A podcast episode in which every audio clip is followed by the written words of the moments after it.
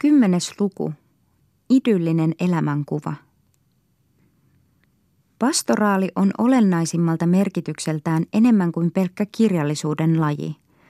Tässä ei tule kysymykseen paimenelämän, sen yksinkertaisten ja luonnollisten nautintojen kuvailu, vaan sen jäljittely elämässä. Se on todellista imitaatiota.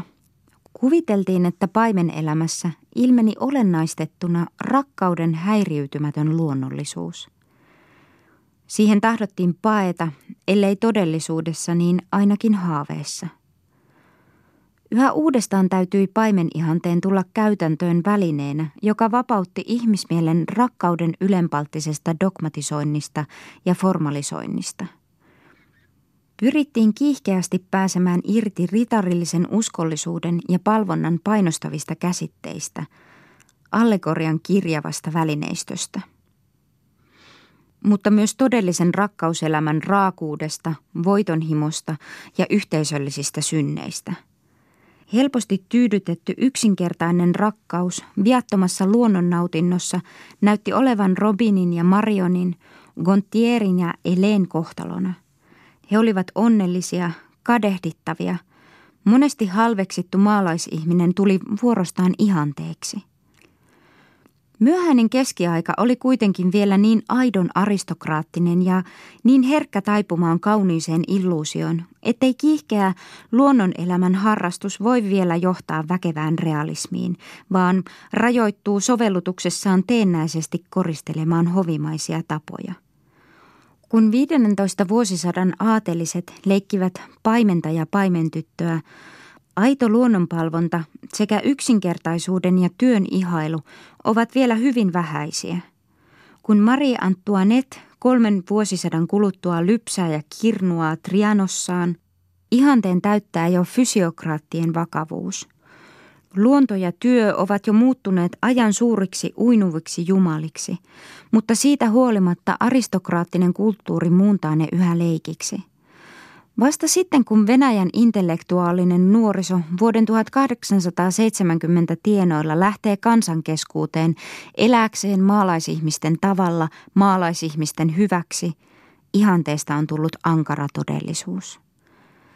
Ja silloinkin kävi ilmi, että sen todellistaminen oli vain harhaluuloa. Oli yksi runouden muoto, joka edustaa siirtymistä varsinaisesta pastoraalista todellisuuteen, nimittäin pasturel, lyhyt runo, joka kuvaa ritarin ja maalaistytön vaivatonta seikkailua. Siitä sai välitön erotiikka raikkaan, elegantin muodon, joka kohotti sen rivouden yläpuolelle samalla kuitenkin säilyttäen luonnollisuuden täyden viehätyksen – Siihen sopisi verrata eräitä Guy de pikkukertomuksia. Todella pastoraalinen on sentimentti silti vasta sitten, kun rakastajakin tuntee olevansa paimen. Silloin ei ole enää jälkeäkään kosketuksesta todellisuuteen. Kaikki hovimaisen rakkauskäsityksen elementit siirretään muitta mutkitta paimenelämän sävellajiin – Aurinkoinen unimaisema verhoaa kaipuun huilunsoiton ja linnunviseryksen utuun. Sävelet ovat iloisia myös Rakkauden huolet, ikävöinti ja valitus, hylättyjen tuskat sulautuvat tähän viehättävään soitantoon. Pastoraalissa erotiikka pääsee yhä uudestaan sille välttämättömään kosketukseen luonnonnautinnon kanssa. Siten pastoraalista tuli alue, jolla luonnontunteen kirjallinen ilmaus kehittyy – Aluksi se ei vielä pyri kuvailemaan luonnon kauneutta, vaan auringosta ja kesästä, varjosta ja raikkaasta vedestä, kukista ja linnuista välittömästi johtuvaa mielihyvää. Luonnon huomiointi ja kuvaaminen on vasta toisella sijalla. Pääasiana pysyy lemmen unelma. Sivutuotteinansa paimenrunous tarjoaa kaikenlaista viehättävää realismia. Tämän genren aloittaa maaelämän kuvaus sellaisissa runoissa kuin Christine de Bisanin Le Dit de la Pastour. Kun paimenrunouden henki sitten on valloittanut itselleen sijaan hovimaisena ihanteena, siitä tulee naamio. Kaikki voidaan verhota paimen elämän pukuun. Pastoraalin ja ritariromantiikan alueiden rajat häipyvät näkymättömiin. Turnajaisia suoritetaan paimenleikin asussa – Kuningas Reneen teos aseeton paimen on eräs näyte siitä. Tuntuu siltä, kuin aikalaiset olisivat todella nähneet tuossa komediassa jotain aitoa. Chastelard katsoo Renén paimenelämän kuuluvan maailman ihmeiden joukkoon. Minä näin Sisilian kuninkaan muuttuvan paimeneksi ja hänen jalon rouvansa valitsevan saman ammatin. Heillä oli leipälaukku, paimensauva ja hattu. He asuivat nummella laumansa luona. Toisella kertaa täytyy pastoraalin antaa panettelevalle poliittiselle satiirille runollinen muoto. Ei ole toista niin omituista taideteosta kuin pitkä paimenrunoelma Le Pastorale, jossa eräs purkundilaisten puoluelainen kertoo Siroon tapaan Orlean Ludvigin murhasta puolustaakseen Juhana pelottoman rikosta ja tuodakseen kaikin tavoin ilmi purkundin taholta Orlean herttuaan kohdistuvan vihan. Juhanan paimen nimi on Leoné Orlean Tristifer. Tanssia ja kukkaskoristelua käytetään omalaatuisesti kuvitelman kehittelyssä. Asääkuurin taistelukin kuvaillaan pastoraalisin muodoin. Hovijuhlissa ei koskaan puutu pastoraalista aineesta. Se soveltui erinomaisen hyvin naamiohuveihin – jotka välinäytöksinä loivat loistoa juhlaaterioihin ja oli erityisesti paikallansa poliittisissa allegorioissa. Ruhtinas paimenena ja kansa hänen laumanaan oli jo toiselta taholta syövytetty kuvana ihmisten mieliin. Kirkkoisat olivat siten kuvailleet alkuperäistä valtiomuotoa. Paimenina olivat patriarkatkin eläneet. Oikean esivallan, maallisen samoin kuin hengellisenkin tehtävä ei ollut hallitsemista, vaan paimentamista. Herra, sinä olet Jumalan paimen, kaitse hänen eläimiensä uskollisesti, vie ne laitumelle tai puutarhaan, mutta älä anna niiden tuhoutua. Vaivoistasi saat hyvän palkan, jos kaitset hyvin, ellei tee niin, olet saanut tuon nimen oikeudettomasti. Näissä Jean Chinon Lyné du Princein säkeissä ei ole puhetta varsinaisesta pastoraalisesta käsityksestä. Mutta niin pian, kun jotain sellaista yritettiin esityksessä tuoda näkyviin, se sulaitui itsestään tuohon käsitykseen.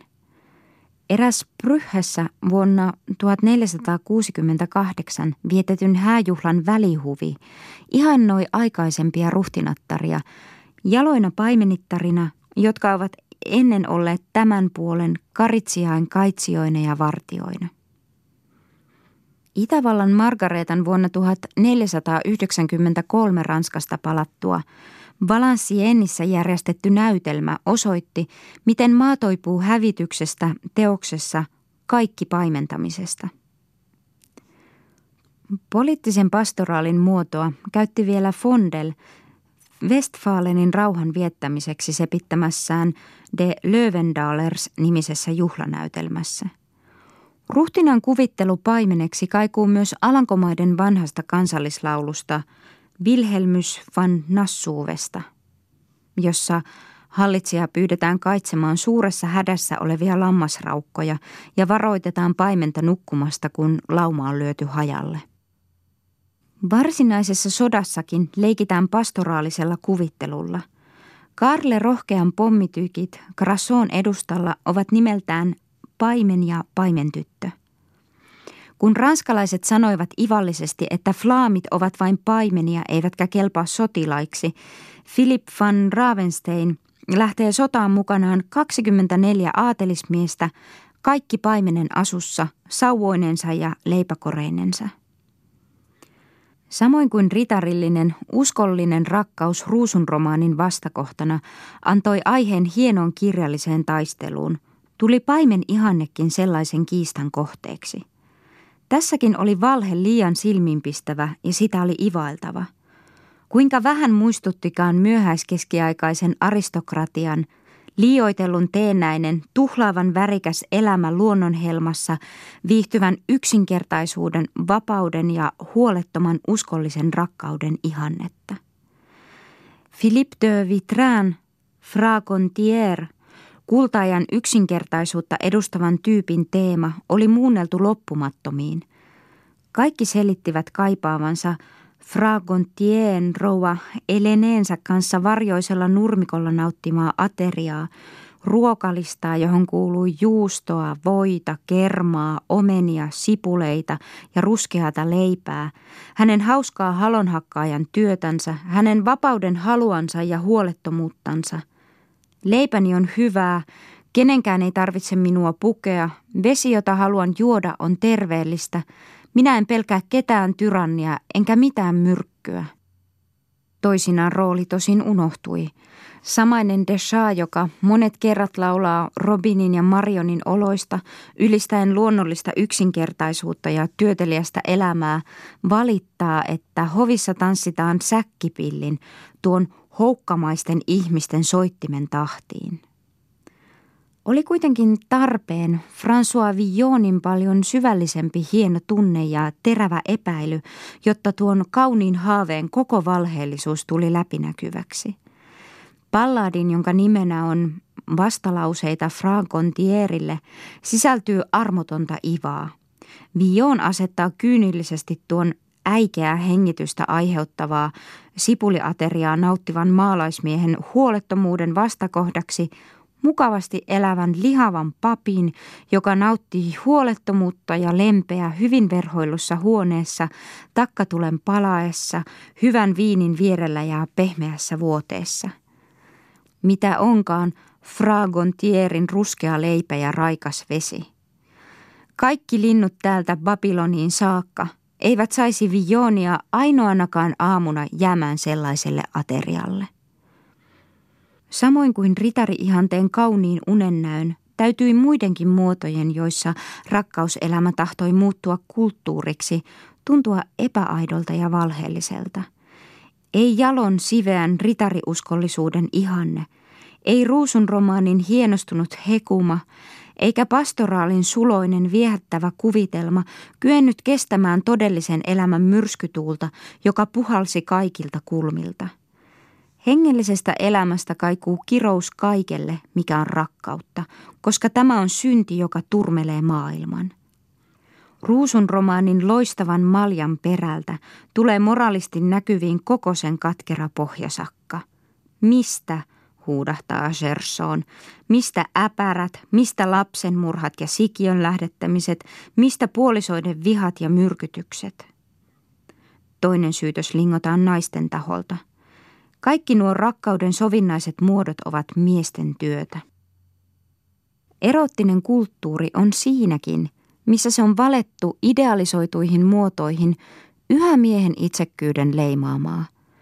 Mitä muuta onkaan tuo lakkaamatta toistuva avioliiton ja naisten heikkouden, heidän turhamaisuutensa ja uskottomuutensa räikeä kuvaileminen muuta kuin miehen itsekkyyden peittelyä. Kaikkiin noihin solvauksiin vastaan vain, sanoo Christine de Pisa. Näitä kirjoja eivät ole kirjoittaneet naiset. Totta onkin, että keskiajan erottisesta enempää kuin uskonnollisestakaan kirjallisuudesta tuskin löytyy jälkeäkään naiseen, hänen heikkoutensa ja rakkaudesta hänelle koituviin vaaroihin ja kärsimyksiin kohdistuvaa aitoa myötätuntoa. Myötätunto oli formalisoitunut neidon vapauttamisen teennäiseksi ritarilliseksi ihanteeksi, jossa se tuskin merkitsi muuta kuin aistillista kiihoketta ja omaa tyydytystä. Lueteltuaan himmeän sävyisessä ja hienosti väritetyssä satiirissaan naisen kaikki heikkoudet, avioliiton 15 iloa teoksen tekijä tosin lupaa kuvailla myös naisten kokemat vääryydet, mutta jättää sen tekemättä. Jos tahtoo löytää herkän naisellisen mielialan ilmauksen, täytyy etsiä se Kristiin runoista. Suloinen asia on avioliitto, voin sen hyvin todistaa itselleni.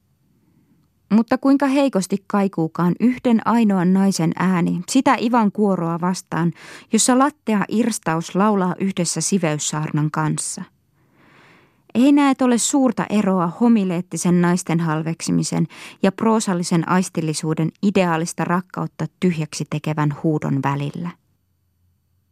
Rakkauden elämänmuodon kaunista leikkiä leikittiin edelleen pastoraaliseen ja ruusuallegorian teennäiseen tyyliin.